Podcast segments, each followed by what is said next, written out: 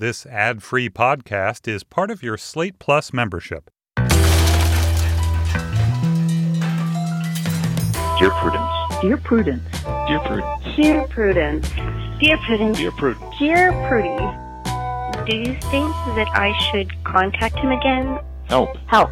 Thanks. Thanks. Thank you.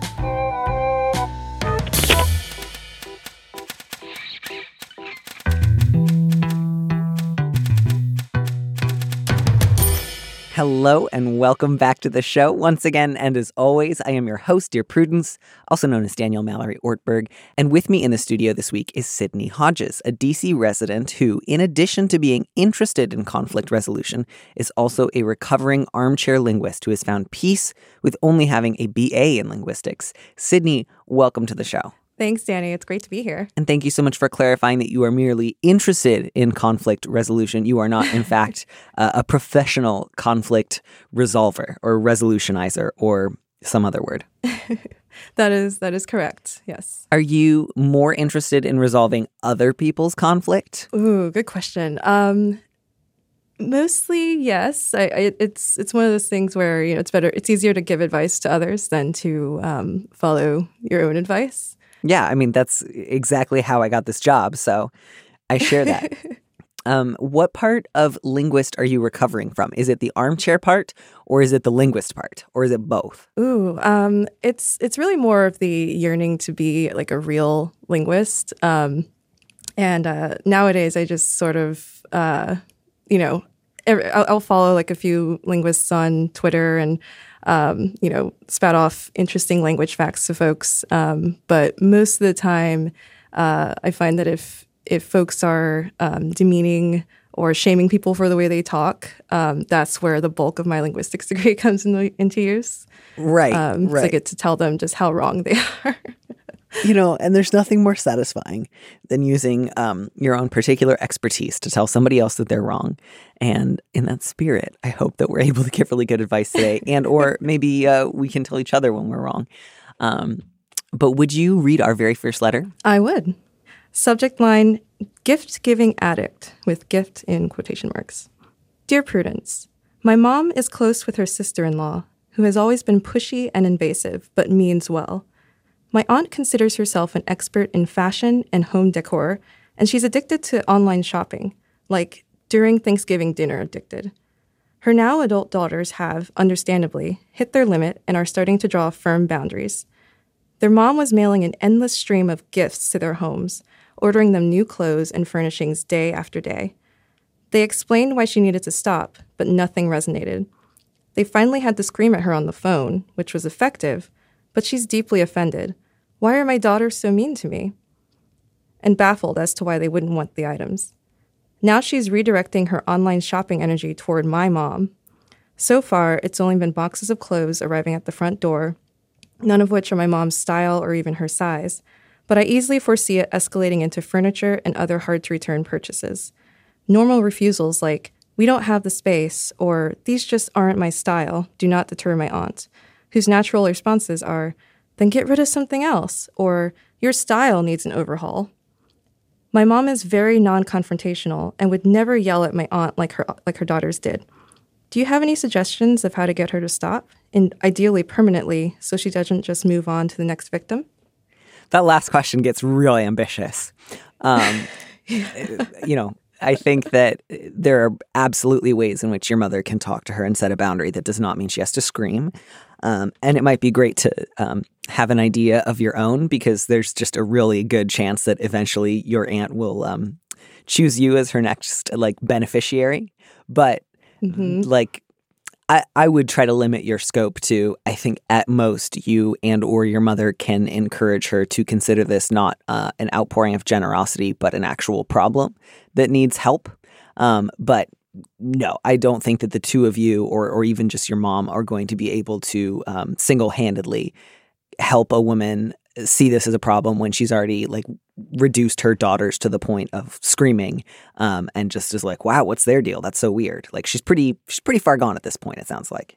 Yeah, yeah, I would agree. Um, initially, when I when I first I did a first pass of this, um, I kind of gave the, the sister-in-law a charitable read you know given that she means well maybe she's maybe this is the only um, means of expressing affection that she really knows how to do but when it got to the part where um, you know she the way she responds to you know we don't have the space or these aren't my style she actually pushes back and sort of refuses to see a reason um, so yeah that that to me points out that there's there's a lot there, there's something deeper here. Um, and I'd actually be really interested to ask the sister in law, you know, um, how does this serve you? And how do you think this is serving others when you know that these gifts aren't welcome?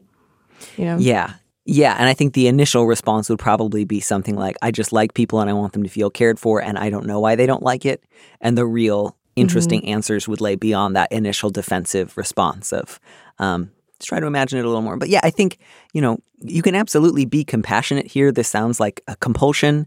Um, it- this absolutely sounds uh, like it's i- i- inhibiting her ability to, um, you know, care for the relationships that matter the most to her. It's absolutely a problem. I'm sure it has a great deal more to do with uh, her own issues around like anxiety, discomfort, compulsion, relief um, than whether or not she is a is a good aunt or or cares about people.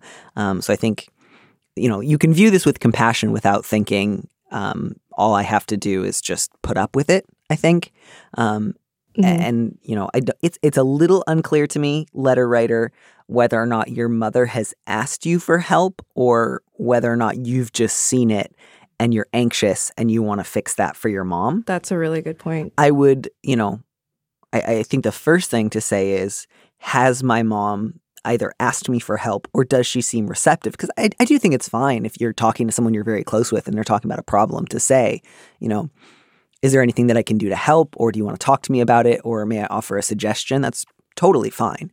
Um, but if she seems disinclined to take that advice, then I think it will be important for you to take a little distance here and just say, I can have sympathy for this. This is hard, but it's ultimately my mom's boundary to draw. And if she decides not to, I'm not going to draw it for her. Does that make sense? Yeah, yeah, totally. Um, and yeah, I, I, I also want to make room for um, like some possible scripts that the daughter could use i- in the event that her mom does um, want some ways to set these boundaries. Um, Great.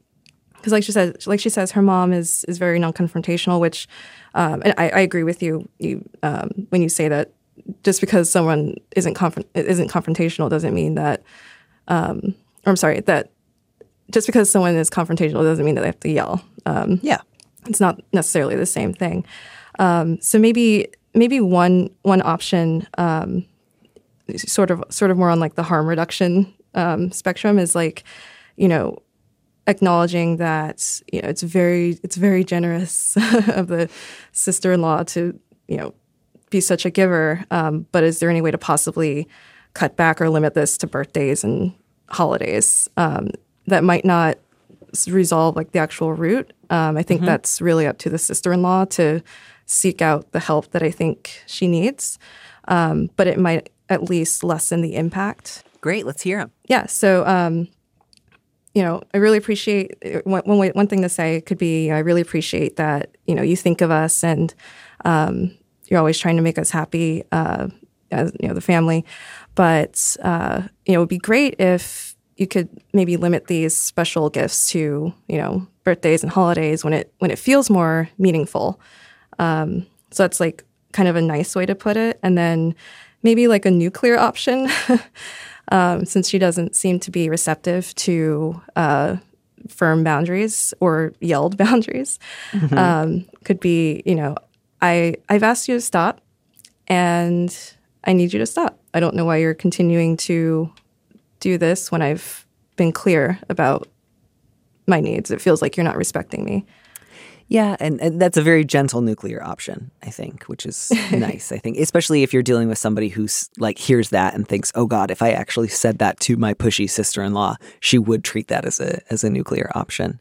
Um, and I think it's it's again, this is very much up to your mom. So, like, if your mom does experience a lot of discomfort around this, but then also does not want to say anything, please don't feel like it's then your job to help her figure out what she's going to do with all of that stuff. Like, again, not to say, like, suck it up, mom. Um, but, eh, you know, if she decides that for her it's worth not saying anything for a very long time, then the trade off that she makes in that is that she gets to decide what to do with all this shit she doesn't need. So, you know, you, that doesn't mean that if your mom comes to you anxious about it, that you have to kick her to the curb. But I I think it would be helpful to say, you know, I, I think it would be better to talk to her. Um, but if you decide not to do that, you know, I hope you're able to find a junk removal system or a local uh, Goodwill if any of this stuff is donatable or some other solution to this. Um, but yeah, I, I think the thing to really just stress when either your mother or if it ever happens to you to say to the sister in law is just, um, hey, you know, I don't need these things. Um, you know that I've asked you not to give me these things. So we're both clear that you're not doing this for me, you're doing it for yourself. Um, and I just need you to know that whatever you're trying to work out right now, I love you. I care about you. Um, but uh, I don't have any room in my home to help you work out this particular dynamic. So anything that you send here is going to get sent back or thrown away immediately. Um, and, you know, that may go up to and including like contacting your uh, delivery people or USPS and just saying, like, if anything's delivered to my house from this address, uh, you know, you don't deliver it. I don't, I actually, I have no idea if you can do that, but, um, you know, making it clear, like, I'm not going to open it. I'm not going to look at it. It's going immediately into the trash. Um, and again, that would be more confrontational than not, but it's also a gentle thing to say. And I think just really clarifying this has nothing to do with me. You are doing this for you. You have already done this for you uh, at the expense of some of your other relationships. And I really, really wish that you would stop and admit that to yourself. Yeah, that sounds great. Yeah, because it's just, it's not about gifts. It's not about generosity. It's about compulsion. And that doesn't mean that she doesn't love you. And it doesn't mean that she doesn't want it to mean those things, but it doesn't. And her intentions don't suddenly make it generous. Um, and using other people to facilitate like a compulsive shopping habit is not, in fact, generous. It's just expensive and wasteful. And yeah, anytime she pushes back with get rid of something else, you, you know, all you need to say to that is no. Um, I'm not going to start throwing away the things that I bought for myself and like to make room uh, for things you decided to click on. Um, that is an unreasonable request. But yet, this is just one of those things where it will have to become worth it to your mother to get a little bit confrontational. Um, and there's a big difference between screaming and saying, I don't want you to mail garbage to my house. Yeah, I, I agree. That's great. Great advice. It's it's hard to think of like you know sometimes I get letters from people about dealing with members of the family who struggle with hoarding, and it's a little bit like externalized hoarding.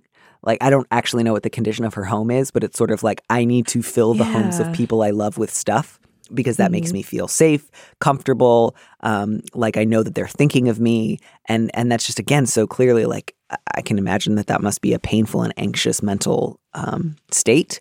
Uh, so there's again obvious room for compassion and sympathy and love there, but it's not going to work. And it's not working, right? Like it actually drives people away. It does not make them feel loved. Um, it requires you to not listen to people when they specifically tell you what they want, which is like defeating the whole purpose of gift giving. Um, and everything about it is just sad and hard. And, uh, you know, good luck to you and your mom. Your style needs an overhaul. Man, that's funny. That is That's funny bold. It is, it- right? It gets bold real fast. Like, no, no, no, this is just for you. Oh, by the way, I think that your personal fashion style is garbage. All right. So this next one is complicated. I, I, I think there's useful stuff that this letter writer can do, but it's one of those situations where I wish that they'd written to me like three weeks ago or a year ago. So the subject is offended colleague. Dear Prudence, I work at a small charity organization as one of only three paid staffers. Everyone else is a volunteer. The volunteers are great, but can be judgmental. I was really happy when I got to know Emily, the other staff member who isn't our supervisor, and discovered that she is absolutely great and shares my discomfort with some of the things that the volunteers say. For example, about certain ethnic groups being better or worse at driving than others, or why do they put gay characters in children's cartoons nowadays? We don't have an HR department and have to be pretty much eternally grateful to volunteers just for being there. Emily's in a worse position than me because she's married to a woman. The volunteers aren't terrible to her, but they are weirdly quiet around her, and she has told me about feeling isolated. She said she was relieved when I started and introduced me and my boyfriend to her wife. We hung out a lot after work. but I've offended her and I don't know what to do. Her wife recently dropped by work to bring her something that she'd forgotten, and I popped into the staffing area and said, Hey, your friend is here. Later, after Emily came back, she said, That's not my friend, that's my wife. You don't think I have a mortgage with my gal pal, do you? The volunteers who were around, who were the reason I think I felt uncomfortable in the first place, tittered, and I was really embarrassed and apologized. Emily shrugged and was cold with me for the rest of the day. It's now been over a week, and she has completely frozen our friendship. She doesn't pick up coffee for us in the morning anymore, canceled our usual drinks meetup, and is just coldly professional with me at work. I feel very isolated without anyone that I like to talk to at work anymore. I miss my friend, and I also feel like she's overreacting at this point. It was a stupid comment, but not something to end a friendship over. Am I totally wrong, or is she being dramatic about this? Oh, goodness. So, first things first, this may not be immediately possible, but it would be great to look for a different job, like long term, working at a charity organization with three paid employees, one of whom is your boss, and an army of volunteers who say really dumb, inappropriate shit all day, but you have to like kiss ass because they're working for free and no HR department just sounds like a kind of miserable environment. And like, regardless of this, I just don't think this is the kind of work. I think you can expect a lot more of stuff like this if you keep working here in the long run. Yeah, I agree. The the work environment described here just you know, like I'm not a fan of using the word toxic, um, but when it comes to like work environments, I think uh, I think some of them qualify, and this sounds like a pretty right. It's just a setup for you know constant, constant stress. Like it, it does not sound like a super well run company. It sounds like there's some uh, really like just fundamentally shitty dynamics uh, in terms of how the work gets divided, which is like there's an army of volunteers who we have to rely on for work that we probably should be paying somebody for, but rather than like pay a salary, we all just like grin and bear it while they say like racist stuff or like go on uh, homophobic rants about cartoons, which like yeah, again, that just sounds like a company that is not deeply concerned with uh, the well-being of their employees. So there's just that. I'll I'll, start with that. Um, I think it can be hard if you're in a situation where, like, for Emily, right? Like, she was never going to be friends with any of these volunteers. So there's not much that she can get away with in terms of pushback with them. But I, I think without getting into whether or not I think she's overreacting, it, it does make sense to me that given that you were the one friend she had in the workplace, feeling like you had let her down um, and, and were ashamed of her like relationship hurt worse than the the way that she's treated by other people in the office. So I understand why it feels big to her because it was like the one person I thought had my back at work, you know, as soon as we were in front of a couple of homophobic volunteers, called my wife my friend. So, um, yeah, I, I, I do understand why she feels more hurt at you than she does at the people who are shitty to her on a daily basis because she trusted you more. Um, and, and sometimes, you know, when we know uh, if I push back against this group of people, I'm not going to get anything, but this other person at least supposedly cares about me. So I, it makes sense to me why she's more distant towards you than towards them. Does that make sense? Yeah, yeah, totally. Um, that was that was my initial read of this too. Is that you know the the letter writer is pretty much the only person that Emily can trust, um, and you know for for the letter writer to you know whether it was intentional or not to let her down in this way um, and sort of sort of play into this uh, you know this long history of of erasing or denigrating lesbian uh, relationships and marriages like that that had to be incredibly hurtful um, for Emily um, and you know taking taking sort of sort of a even a, a charitable outlook on the letter writer's motivations for saying what they did um, there there's there's one way to interpret it where like the letter writer was trying to protect Emily, you know, by masking the fact that she had a wife, which is still still shitty, you know. But even with that charitable perspective of the letter writer's intentions, you know, it's not the letter writer's responsibility, um, as Emily had, you know, probably not asked her to like keep her marital status in the closet. Um, and if she wanted, or, or I'm sorry, I don't know if the letter writers, um, I don't know their, their gender. I think because the letter writer mentions having a boyfriend, and I think if the letter writer weren't straight or cis, they would have mentioned that as a relevant part of the letter. True. Okay. yeah. So yeah. So the, the letter writer, if, if they really wanted to, um, you know, protect Emily, which again is still weird and uncalled for, um, they could have just said the wife's name. You know, I don't know. I'm really not sure why they chose to to use the term "your friend." yeah, I Um, think that's the key. and, and and- yeah, and I, I'd like I'd really encourage the letter writer to, um, you know, reflect on reflect on why you said it this way, um, and try you know really try to see it from Emily's perspective, like how just how profoundly hurtful and um, you know how much of kind of a betrayal um, this was for her. Yeah, I, I think that that's really the key because, you know, the letter writer, I think your instincts, letter writer, are right on the money here. You say the volunteers were around. I think they were the reason I felt uncomfortable. I think you're right. I think that's why. I think in that moment you were uncomfortable for a couple of reasons. And, and some of it did have to do with wanting to um, protect Emily from potential discomfort. But um, some of it was also about protecting you from potential discomfort, I think, and that you prioritized that over, um, you know, just uncomplicatedly referring to her wife as her wife. That's why, like, I, I think in order to offer a really meaningful apology, it can be important to identify what was I really trying to do rather than what do I wish I was trying to do. Um, and I think, you know, if you were to give it a little bit more time and to just do like one brief follow up, um, maybe outside of work, maybe over email, maybe reflect a little bit on how you think it might be best to say that. But just to say, I just wanted to acknowledge again, um, I'm really sorry that I did that. Um, I shouldn't have done it. I prioritized our homophobic volunteers um, over you and your relationship, and that was really um, dehumanizing and unkind of me. And I'm really, really sorry. Um, I I think that that can sometimes be helpful. If all you had said kind of in the moment was, I'm really sorry, it can sometimes be helpful to say, I think I've identified um, just what I did that was wrong and why it was so wrong. And I want you to know that I know it and I'm committed to not doing it again.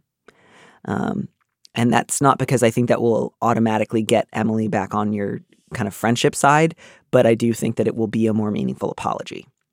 Um, if outside of that, she just still wants nothing to do with you other than being um, strictly professional, you know, whether or not you think that that's reasonable, you know, I, I have some sympathy uh, for for Emily's position, which is like she works in a very very hostile and homophobic work environment.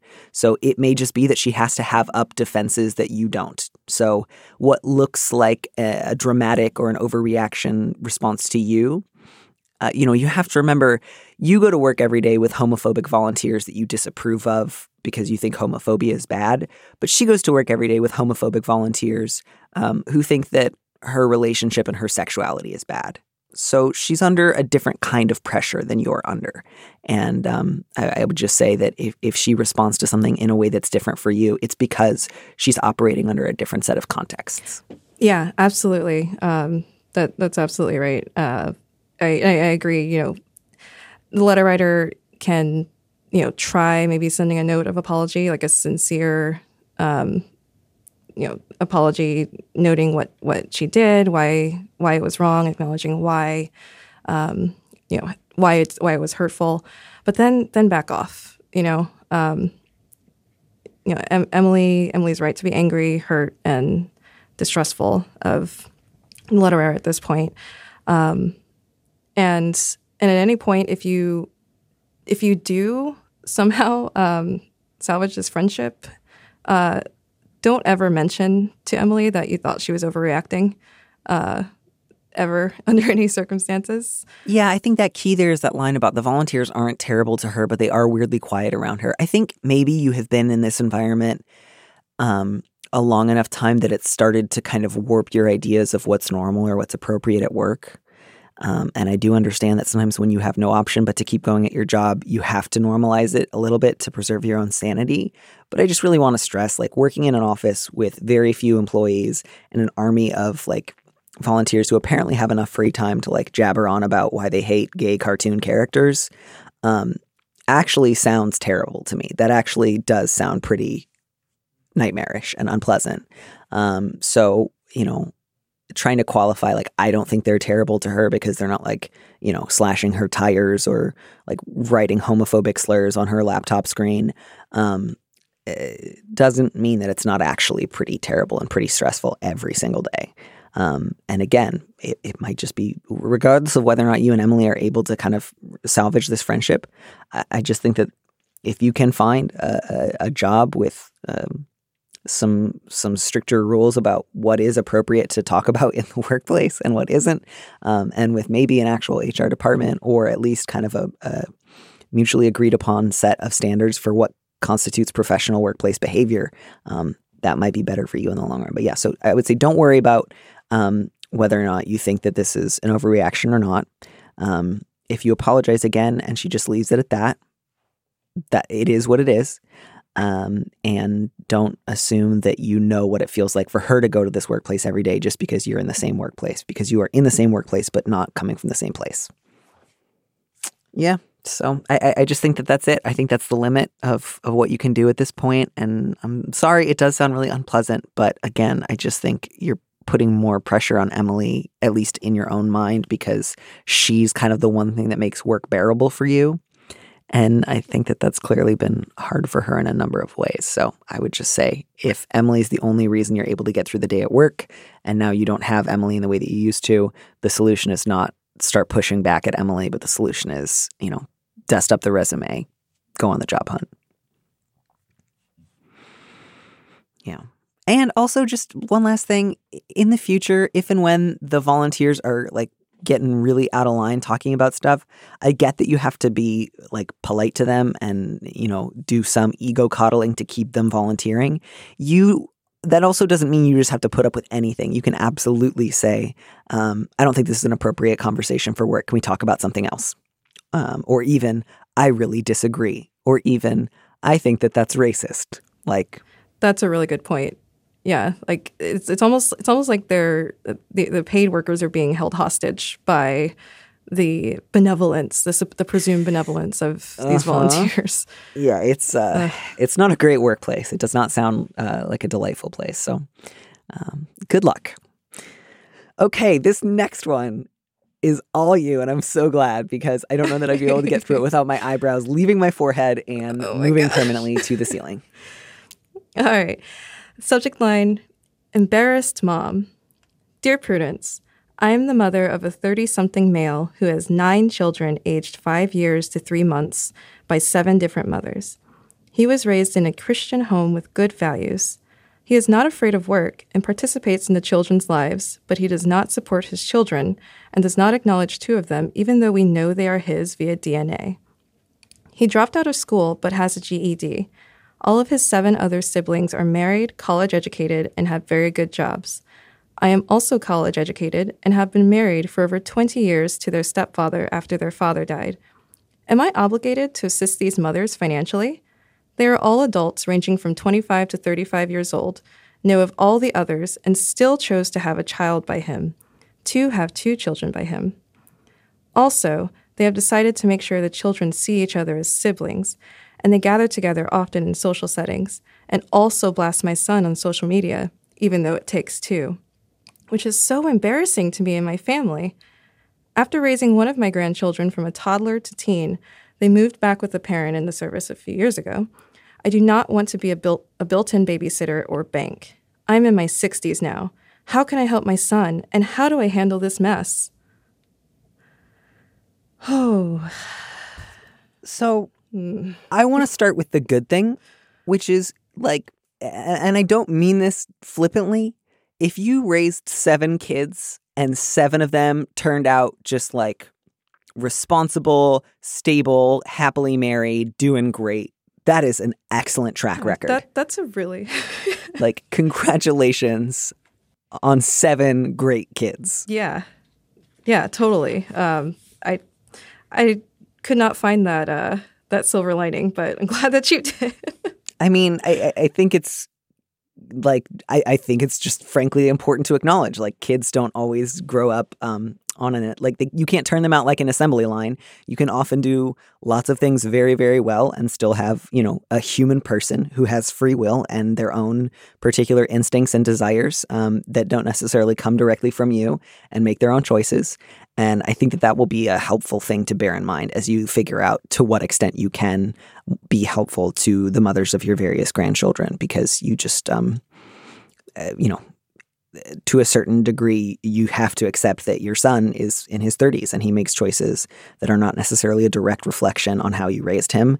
Um, it's just part of the nature of raising human beings. They become human beings, and, and adults make all kinds of decisions for all number of reasons that are not always directly like tied to what their parents did or didn't do. Right, right. And I, uh, I'm getting the sense, literator, that there is a lot. Um, th- there is a lot of you know investment in how how his behavior is a reflection on his upbringing. Um, and you know, I don't I don't have kids, so you know, there's there's only so much I can really understand. But you know, I I I, I, I be able to understand that. You know, um, and it and generally it seems like there there are two issues at heart here. You know, um, are you obligated to help the mothers of your grandchildren financially, and how do you deal with the social media embarrassment um, or you know blasting uh, blasting your son and the embarrassment that that brings you. Um, I'd be curious. I don't know. May, maybe it's not super consequential, but I'd be curious to know what exactly is being said about your son on social media that makes it easy to internalize his behavior and like makes it feel like a reflection on his upbringing you know, unless unless the unless the you know the mothers are saying, oh, oh, he's you know he's a piece of shit dad, and it's definitely because of how his parents raised him. Not really sure how um, productive it productive it is to link that back to you. yeah, I think. Oh, I, I think absolutely. The social media part feels like the first and easiest and most immediate thing to handle, which is just you know, I get that if this is one of the primary ways you stay in touch with your grandchildren, that unfriending them might not be an option or blocking them might not be an option that you want to pursue. Um, but you can mute the hell out of it and then only go check on the kids' photos, um, you know, once a week or something like, or or setting up like a text thread where you can communicate about the kids. Like, there's absolutely ways to put barriers up between yourself and posts that these various women may choose to make or not make about the father of their children. So I, I would just say, as hard as that might feel and as like non-intuitive as it might feel, um, to just say other people get to have opinions about my son as a partner or a co-parent uh, that have frankly nothing to do with me, e- even though it feels like he's my son, he's my responsibility, this is our family name. Um, to to really really draw that boundary of just like I can't intervene here. I can't tell people what to say or not say about him on social media. This will be a waste of my time and energy to try to monitor. Um, so I'm going to go out of my way to create strategies that minimize how much I have to see that kind of thing. Um, if somebody wants to come to me directly, I can either say, you need to talk to him about this, or thank you for sharing this with me. Let me help you brainstorm solutions. But um, just in terms of like constant son reputation investigation and management, you need to close up that detective agency. Yeah. And and so yeah, so once you've handled that, I think that will, it, the rest of it will feel a little bit easier to deal with because you'll be operating less out of a panicked sense of time for me to make up for the fact that my son is uh, in many ways an imperfect father. Yeah, and it's and it and it does sound like at the very least that um, that the letter writer is willing to be honest about that fact about her son, which which is kind of refreshing. Um, you know, she's in turn, you know, in turns um, protective of, of her son, it seems, but also holds a realistic view of his, um, you know, shortfalls as a father. Yeah, and I'll just say too, like that whole bit about like they blast my son on social media, even though it takes two. Um, again, I don't know these women. They may all be very different from one another. Some of them may be very difficult and unpleasant. Um, I, am absolutely, you know, ready to admit that that may very well be the case. Um, that said, there is a big difference between being a lot and choosing not to financially support a child that you know is yours. So I, I would I would again I, I, understand the defensiveness. He's your son. Um, but the whole it takes two thing, you know, if the other half of the two in question is raising the child and supporting it, and the half that's your son isn't, it doesn't really take two. It's not taking two. You know what I mean? Like one's doing the work of two. They frankly, um, I think, have very good reason to be angry with your son. Um, so again, I think uh, kind of a combination here of social media blinders. Put some of those on, um, except that you cannot um, make up for your son's shortcomings. Um, certainly, I would encourage him to acknowledge the children that he does have but but yeah also like he might just keep having a lot of children and being a shitty dad and only acknowledging some of them or when he feels like it. That would be really sad and harmful. Um, i hope he doesn't keep doing that but um, you can't you can't follow him around with a broom your whole life. So in terms of the kids you do know about and who are a part of your life um, if you need to say i'm not going to be available to help raise anybody i think that that is understandable. Just because you're his mom doesn't mean that you have to be uh, you may want to look into a couple of like 529s, which are sometimes like relatively low input ways to provide for potential college educations someday um, that uh, are actually pretty easy to start and pretty beneficial, but you may not have the money or the time to start one for everybody. And you know that is a, a, series of weighted decisions that you'll have to make and it might be helpful to talk them over with a couple of people that you trust so that you can think about how can i be as helpful as i can to my grandchildren without um, like sacrificing my own retirement or my own financial stability and decide where i need to draw the line. It is fine for you to draw a line and say i can't do last minute babysitting. I'm nearing retirement age. I just raised another grandchild. Uh, i'm not available to do more. You're allowed to do that yeah, totally, totally. And another another thing I'm, I'm curious about is uh, the letter writer's relationship with the mothers of her grandchildren. Um, it, it wasn't really clear to me, unless I missed something in the letter, um, like how how extensive her involvement is in both the grandchildren's lives and in the the mothers' lives, um, and have the mothers of, of these kids like ever indicated that they would welcome her help um, given, I, I don't know, I, I, I just got a sense that there's some judgment on the on the letter yeah, writer's part. I think toward, that's absolutely fair to say. The moms. Yeah. And I could totally understand why I could totally understand if, if you know the moms just didn't really want that much interaction with her. And mm-hmm. so yeah. She, in, in some ways she might be overstepping by um, trying to I don't know, help help in some way, unless yeah. it's been requested or is welcomed. So I, I agree. I think the most important thing to do is just figure out what am I prepared to offer financially. It may not be very much. Fine, have that number in mind. Um, be prepared to say I'm not available to babysit if somebody asks you, and if nobody asks you, great, your problem is solved. Um, I, yeah, I think especially that bit about they've decided to make sure the children see each other as siblings. They often gather together in social settings, and I, again, I would just say like these women are all struggling with raising children that your son has decided, for the most part, to not support. Um, participating in your children's lives is not the same thing as raising them, nor is it supporting them, which you've also acknowledged he doesn't do. So, uh, frankly, I just don't think that you need to question the manner in which they choose to raise your grandchildren, given that your son's not participating fully. You know, like if they decide to get together and bond and blast him on social media, Certainly, I can imagine reasons why that would be hard for the kids. There's probably reasons why, if any of them wrote to me, I would encourage them to find other like pressure relief valves. But basically, I would just say, like, they're the ones doing the work. If this is what they need um, to get through it, and your son has not said, Yeah, I'm going to step up and start paying seven different forms of child support, or I guess five, because a couple of them um, have had more than one of his kids, um, it's not really your place to criticize or manage. That's that's the you got to step back there. And, you know, it's hard, I think, to parse when uh, you're dealing both with embarrassment and also, I would imagine, some just sadness. Like, sure, there's the embarrassment of he has a big, messy number of like partners of his children in a way that looks embarrassing to other people. And, you know, I just, there's a limit to how much energy I would encourage you to spend on that. But the part of it that would be really hard is this idea of like, um, you know, he treats his own children very, very casually and sometimes ignores them completely. And that's heartbreaking, um, you know, that he has abandoned some of his children.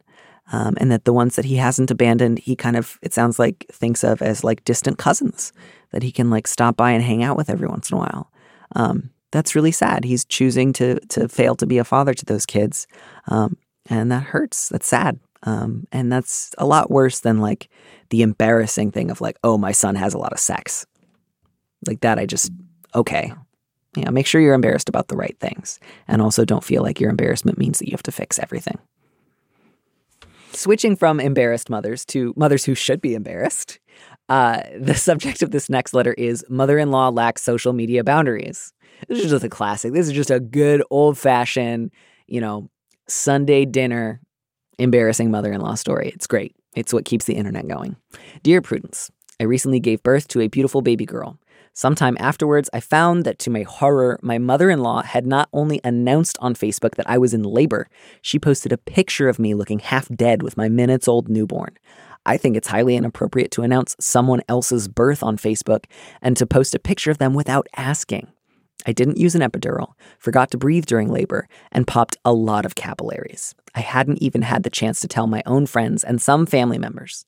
This was a private moment, and I don't want the 300 and plus people that have now liked and shared this photo seeing me in such a state. Now they're badgering me about making an official Facebook announcement because my husband asked them to not post any more pictures. I'm so mad at my mother in law that I unfriended her and haven't spoken to her. Oh my gosh, I'm so mad. So far, you're doing everything right. Yeah, Yeah, that's horrible. I'm That is- so mad at your mother-in-law. yeah, I just everybody knows that that's not on. yeah. I'm also mad at the 300 plus people who liked and shared this without making sure that the subject of the photo was okay with it, to be honest. I can also just imagine, uh, you know, I'm sure lots of those people are just her friends and don't know you.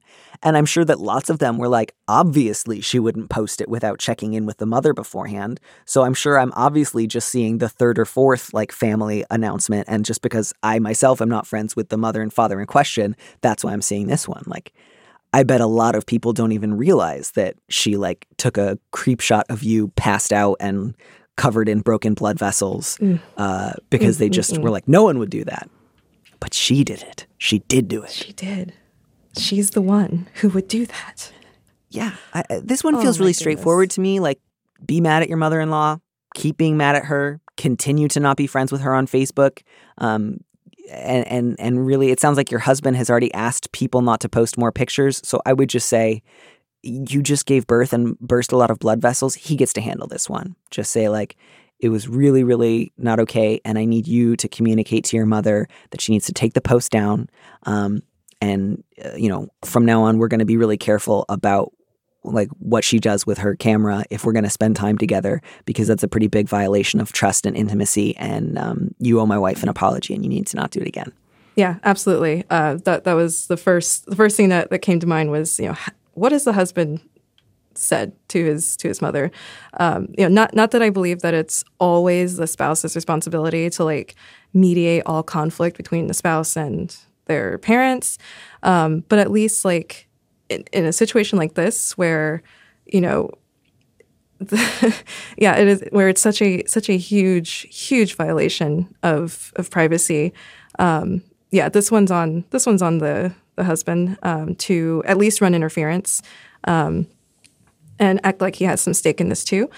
Um, yeah, I just it, this is just unbelievably inappropriate, um, and I'm so sorry, letter writer, that this happened to you. I you know, congratulations on your baby, but also I'm sorry that uh, that your mother-in-law did this.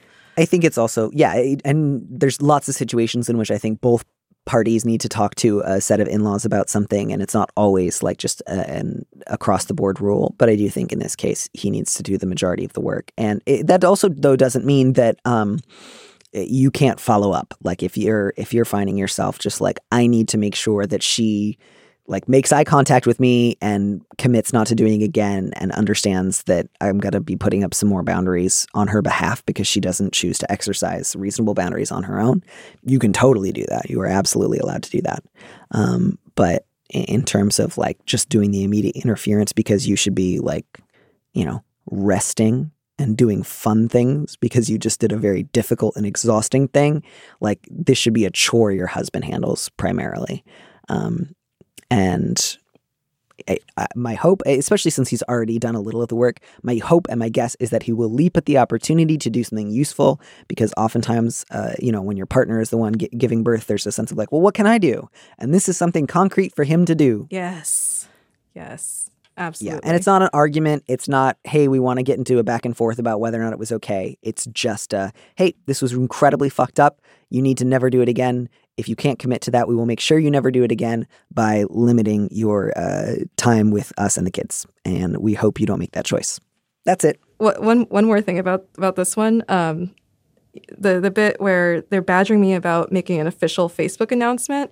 Um, is this like the royal family or something? Like people don't get to demand that of Yeah. new parents. Yeah, they just get to hear, I'll do it when I'm not exhausted. Uh, I'm Yeah. busy. yeah, I get it. Everybody wants to see the baby. Uh, but, you know, parents are people too. And you can't just like make demands on them because babies are cute. You will get to see, everyone will get to see pictures of the baby. Um, this story Oh, does yeah. not end with, and no one saw the baby until they were 18. like, there's going to be pictures. You're going to be fine. So, this next letter um, Oh yes. Is one so that I actually wanted to do a redo on because the first time that I read it, I was just so miffed um, that I I focused only on the things that I thought were bad, um, and I want to take uh, another crack at it because I think that there's stuff in here that is also legitimate and understandable, but it's um, it needs to be seriously and significantly redirected. So, with all that said, the subject is wife avoids me when I'm sick. Dear Prudence. Whenever I get a cold, my wife minimizes the amount she touches me. We don't kiss, we don't have sex, and she sleeps on the opposite side of the bed until I'm feeling better. My wife is the CEO of a small startup, so when she gets sick, her entire operation will grind to a halt until she's better. She also has a pretty weak immune system. A cold that has me in bed for three days will knock her out for a week or more. But her avoidance makes me feel like I'm in an isolation ward. Sometimes when I get sick, I just wish she'd rub my back and stroke my hair. Plus, half of the time she gets sick anyway, despite avoiding contact with me. Would I be wrong to ask her to reconsider her no kissing while sick policy? So should we get the the charitable part out of the way? I, I think mostly just what I want to say is it is so understandable when you are sick to want a partner to comfort you. That's not unreasonable. I don't want to say like you just need to suck it up and walk it off. Um, it is totally, totally reasonable and appropriate when you are sick to say like I need to rest. I would love for my partner to help take care of me, and you know that is totally, totally cool. I challenge the idea that she avoids you. Um, I actually don't think she avoids you. And I think that the bit at the end that really bothers me is she gets sick half the time anyway. So, and the implication there is like, so if that number goes up to 80 or 90 or even 100%, it's not a big deal. That is a big deal. Like asking someone to do things that significantly increase the odds that they will pick up what you have because already half the time they get sick anyways is really callous. And so that's what worries me here is that it seems to be like it doesn't really matter if she gets sick or not a bunch more um, as long as I get um, this particular form of comfort exactly when I want it. Because again, like she sleeps on the other side of the bed. Like m- that's a normal place to sleep, right? Like yeah. Yeah. um, i- i- and again, some couples are all night cuddlers, and that's totally fine if you're both cool with that. But it's not like she's sleeping in the other room or checking into a hotel. She's just sleeping on her side of the bed, right? Like, don't most people who share beds, you, you can't sleep on top of each other? Yeah, um, and and and with and it, with that, like I'm I'm imagining like that she just keeps like a huge distance. Like maybe maybe they have a California king or something, and like you know she just stays on like way off to the other side. But yeah, totally. Um, honestly, you know, I feel like letter writer, you're kind of lucky that you're not banished to the couch when when you're sick. Right. and even Um, like, I wouldn't even use the language banish. Like, I think it's actually really reasonable for couples, especially if one person gets sick really easily, to take reasonable precautions of like no kissing. Like, and who, you know, who wants to have sex when you've got the flu, anyways? Like, the, the flu's pretty debilitating. Or like, I don't know. Um, I, I think her limits, her physical limits when you get sick are really reasonable. Um, if she were like putting on gloves to touch you or you know um, being cold or uh, ignoring you that would be really different but i don't see that here um, so i think when you're sick if you want comfort i get it um, but save the back rubs for a couple of days when you're not contagious and say you know i would love a cup of tea or would you mind bringing me the dayquil or you know um, some Or form hot of bath or something.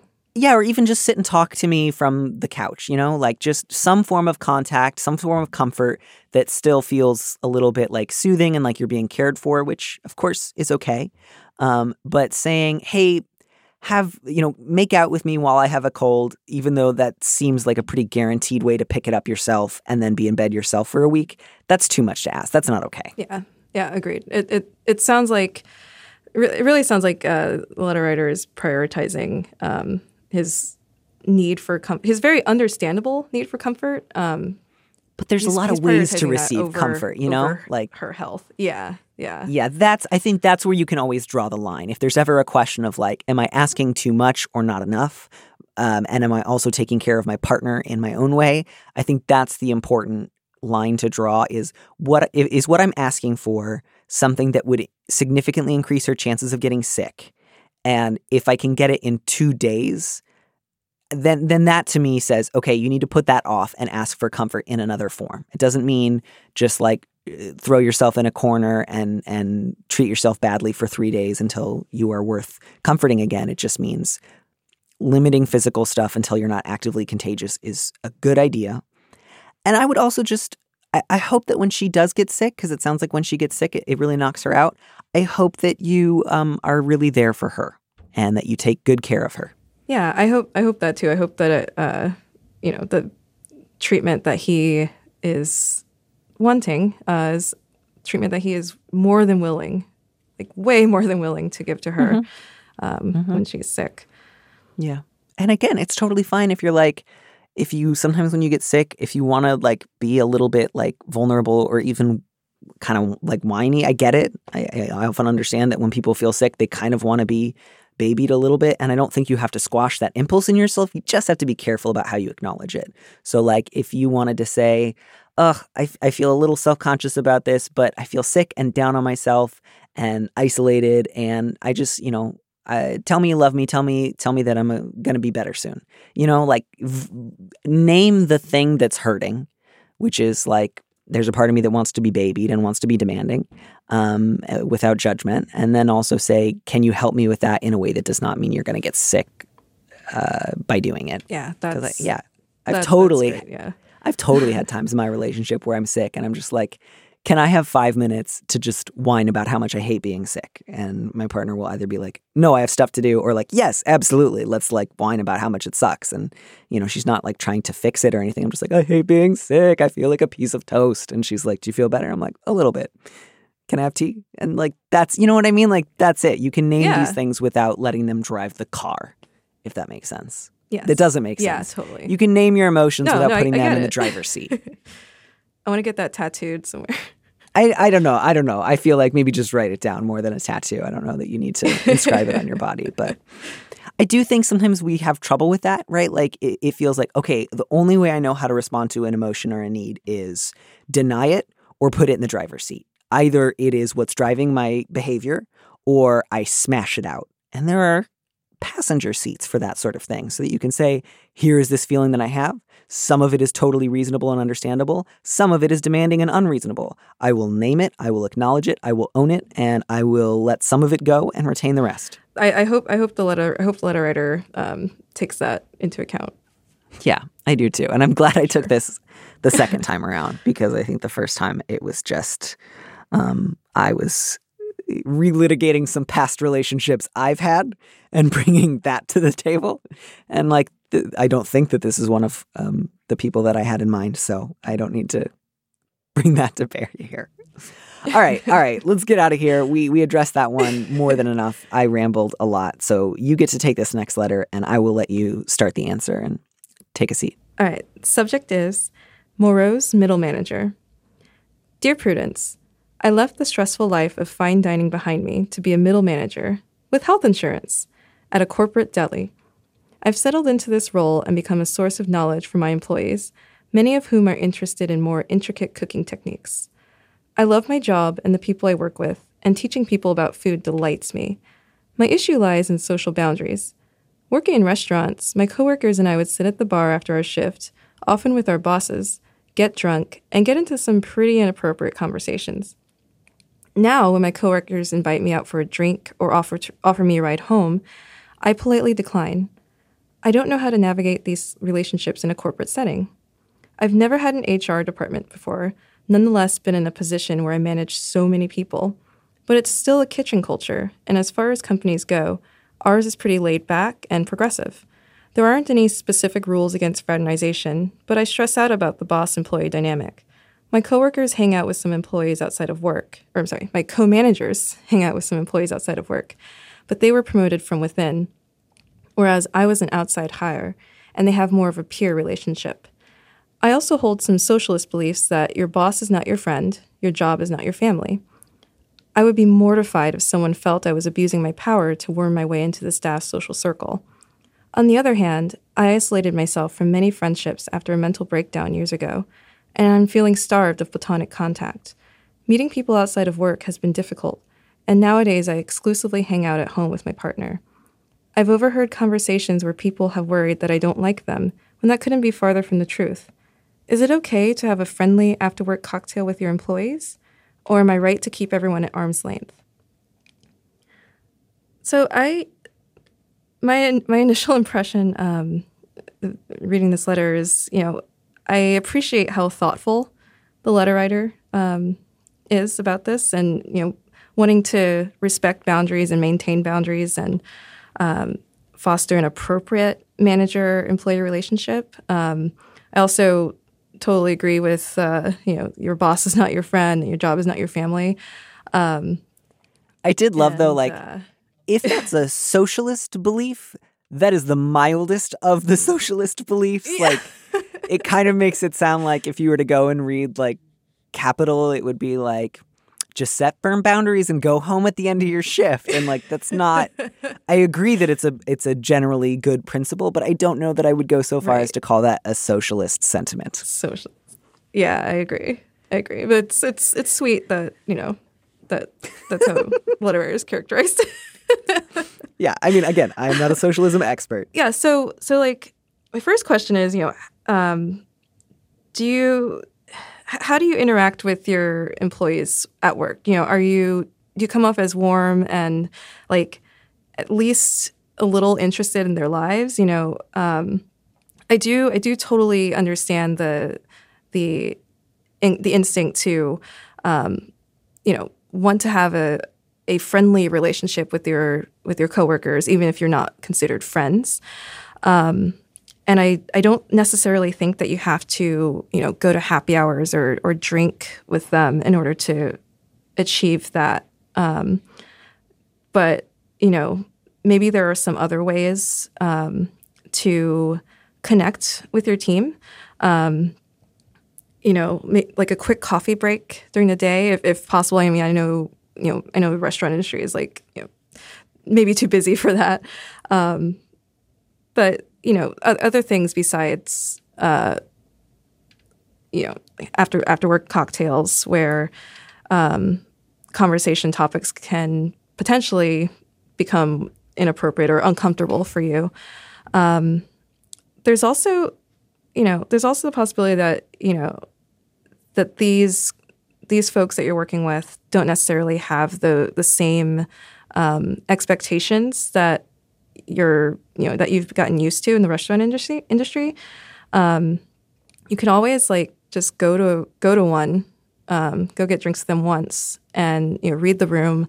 And if they start, if the conversation veers toward, you know, topics that are inappropriate for work, you can always leave um, like politely and you know say like hey you know i gotta get going i'll see y'all tomorrow um, at least then they'll you know they'll know that they'll get the sense that you do enjoy being you know being around them you do enjoy enjoy their company but um, you know maybe you don't need to stick around for those kind of topics Yeah, it is tricky because, as you say, like uh, restaurant kitchen culture is very, very different from corporate culture. And so, what's, and, and that's without even getting into like ways in which kitchen culture can be really fucked up. Uh, uh, which is and so it's part of it what sounds like is the letter writer is like i know how to be in a work environment where there are no rules and you get wasted with your boss like on the regular.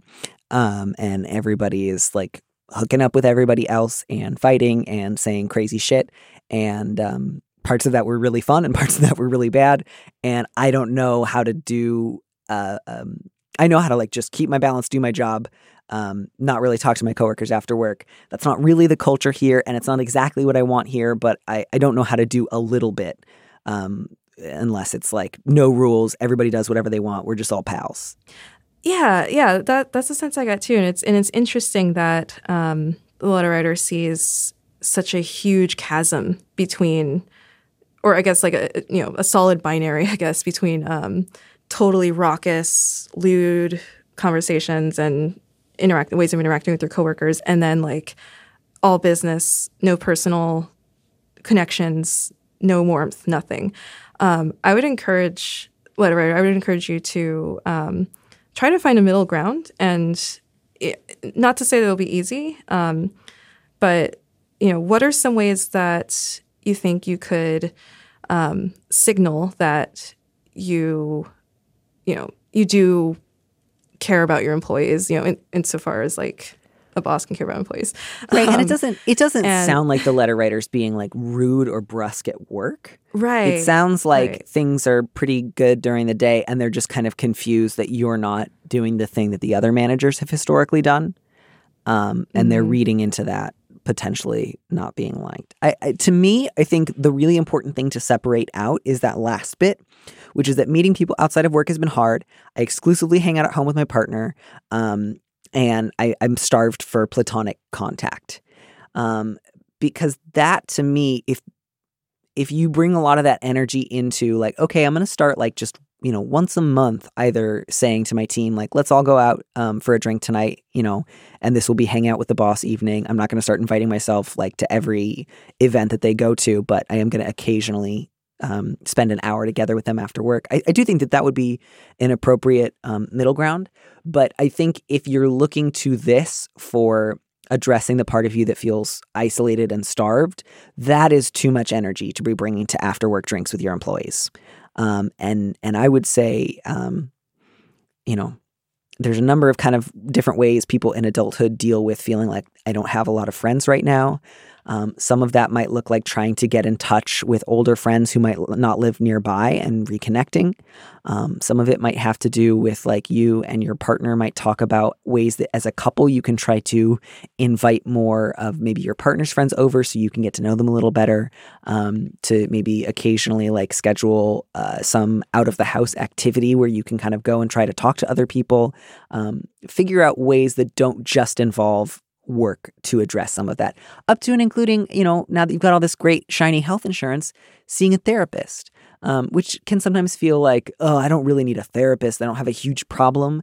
Um, and, and i would encourage you not to think of as a therapist as only someone you go see when things are a mess when you just want to talk a little bit about how do i deal with some of my loneliness and isolation? And how do i look for new friends? And how do i process my feelings? Um, i think that can be really really helpful. So again, none of that is a replacement for the problem that you're trying to face right now. But I just think this is, um, if you're at the level of feeling starved for, for platonic contact, I want you to be able to address that from multiple angles rather than say, maybe I'll just become really good friends with a lot of my colleagues and that will solve it. Because that I think would take you further into um, a non professional association with them than you sound like you want to have.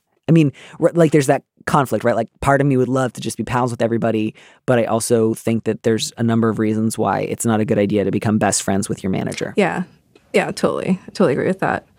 Um, yeah, that that's a, and you make a really good point um, about addressing the, uh, the the issue of loneliness. Um, yeah, a- and I I don't know, letter writer, like what what your bandwidth is like now that you're um, that you're a middle manager uh, in like a corporate, more of a corporate setting.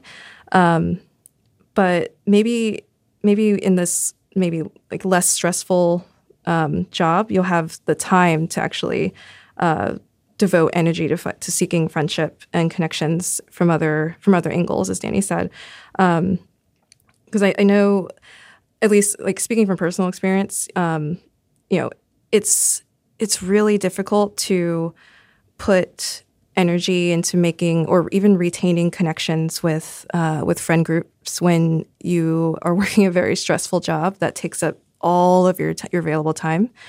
Um, and, and so in those situations, it's easy to like to um, cultivate sometimes really deep friendships with your with your colleagues.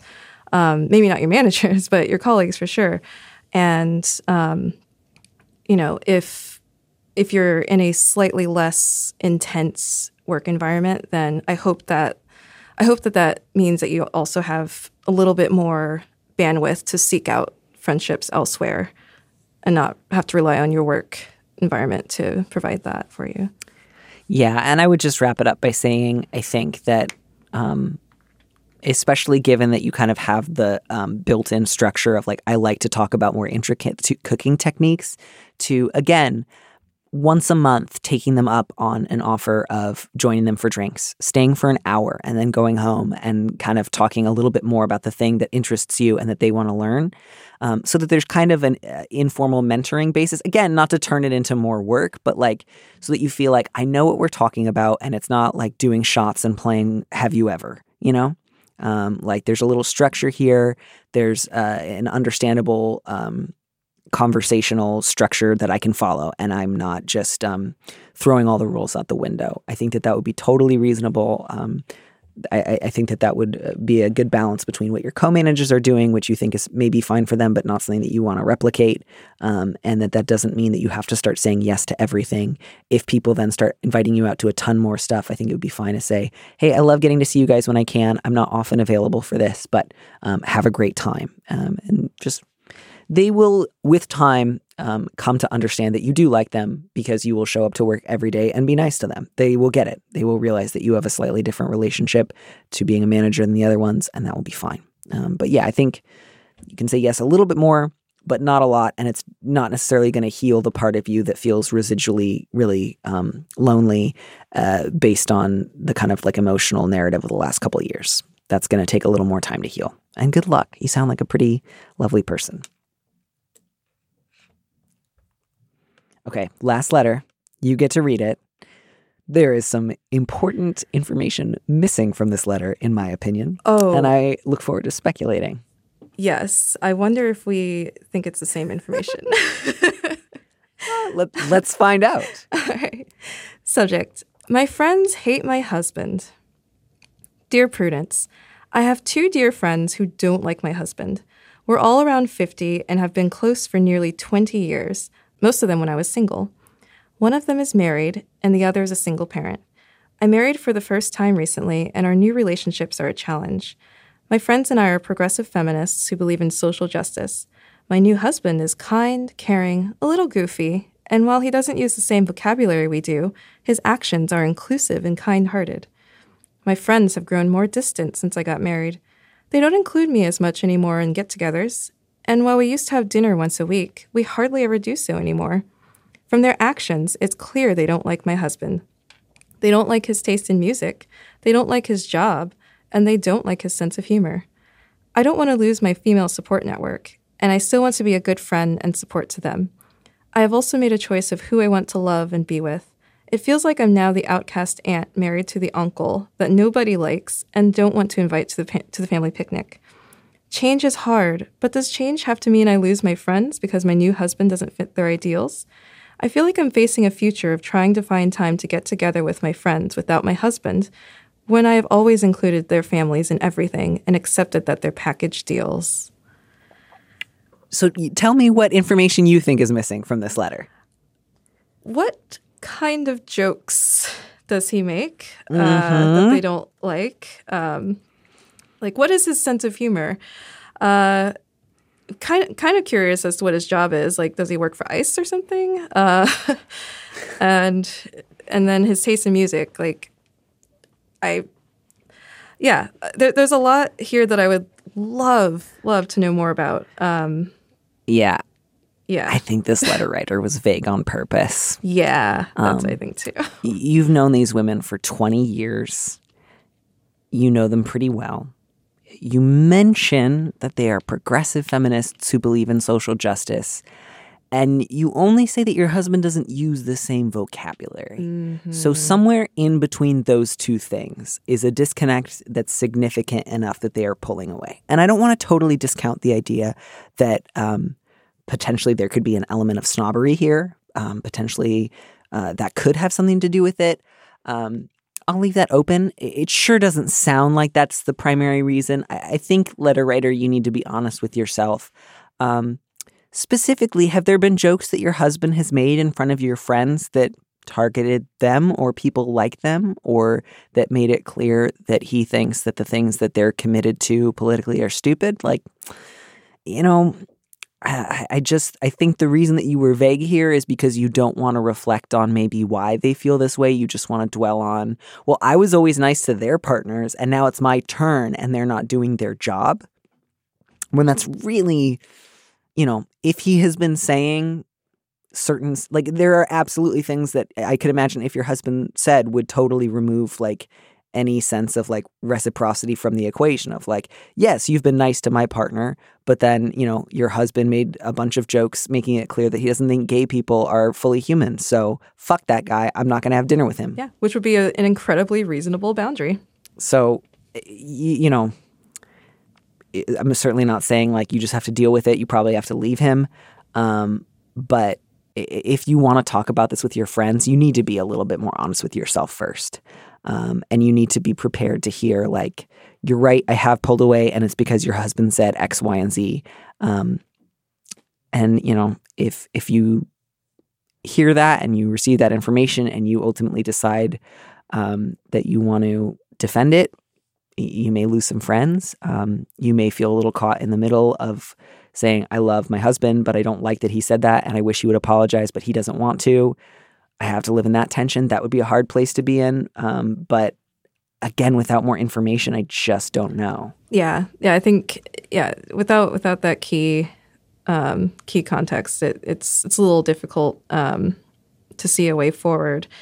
If what if what if we what if we entertained like the fantasy that the husband was actually not uh, you know a ter- terrible person like what would you what would you advise um, the letter writer how would you advise the letter writer to approach this like as far as telling uh, or talking to to her to their friends Yeah, I mean, again, and I don't want to even put it in the category of like either he's a terrible person or he isn't. Like, it's certainly possible that he is a complicated person who said some shitty things that um, they don't like, and they have every you know reason to feel a particular way about it. So, you know, if you really do feel willing to listen to potentially difficult truths, and I do think you need to be honest with yourself before uh, doing that, um, then I think, you know, potentially talk to your husband about how he behaves in front of your friends if he has said or done something that you wish he hadn't um, and you want to invite him to modify his behavior you can do that. And then you know you can also go to your friends and say i've noticed a distance since i got married i realize some of this is hard because he's my husband and you might not want to criticize him to me um, but i miss you and i miss spending time with you um, is there something in particular that's bothering you that's preventing us all from spending time together? And then also ask yourself would you be willing to see your friends more just by yourself? Is there something that they could say to you that would feel like you would say, like, I actually think that's being unfair to him?